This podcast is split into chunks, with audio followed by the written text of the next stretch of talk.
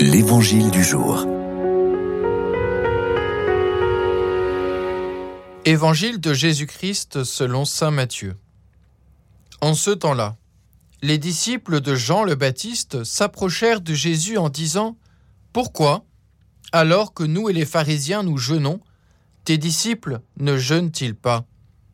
Jésus leur répondit Les invités de la noce pourraient-ils donc être en deuil pendant le temps où l'époux est avec eux? Mais des jours viendront où l'époux leur sera enlevé. Alors ils jeûneront.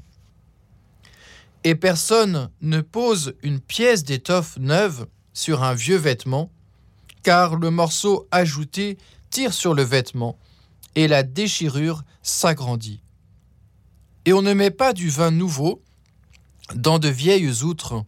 Autrement, les outres éclatent, le vin se répand et les outres sont perdues. Mais on met le vin nouveau dans des outres neuves et le tout se conserve. Du vin nouveau dans des outres neuves. Alors le vin, c'est la joie. Et par exemple, le vin des noces, les noces de Cana, la joie des noces, eh bien ça va ensemble. Et l'outre, eh bien je crois que c'est un petit peu le cœur du chrétien. Et que là, le Seigneur vient nous chercher. Comment est ton cœur? Est-ce qu'il est souple? Est-ce qu'il est capable d'accueillir une joie nouvelle qui va travailler, qui va maturer et, faire travailler ton cœur de l'intérieur, du coup, pour le dilater? Ou est-ce que ton cœur, comme une vieille outre, est un petit peu racorni, desséché, euh, durci, parfois on dit sclérosé, mais en tout cas plus très capable d'accueillir la joie nouvelle, alors même qu'il a été créé pour cela?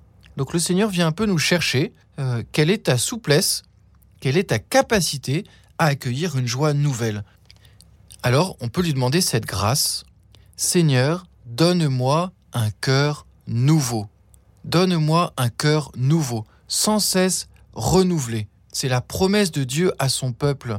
Je vous donnerai un cœur nouveau, un esprit nouveau que nous ne vivions pas sur nos habitudes, sur nos souvenirs, parfois sur nos fatigues, nos lassitudes, mais que nous soyons sans cesse engendrés à cette vie nouvelle des fils de Dieu, joyeux,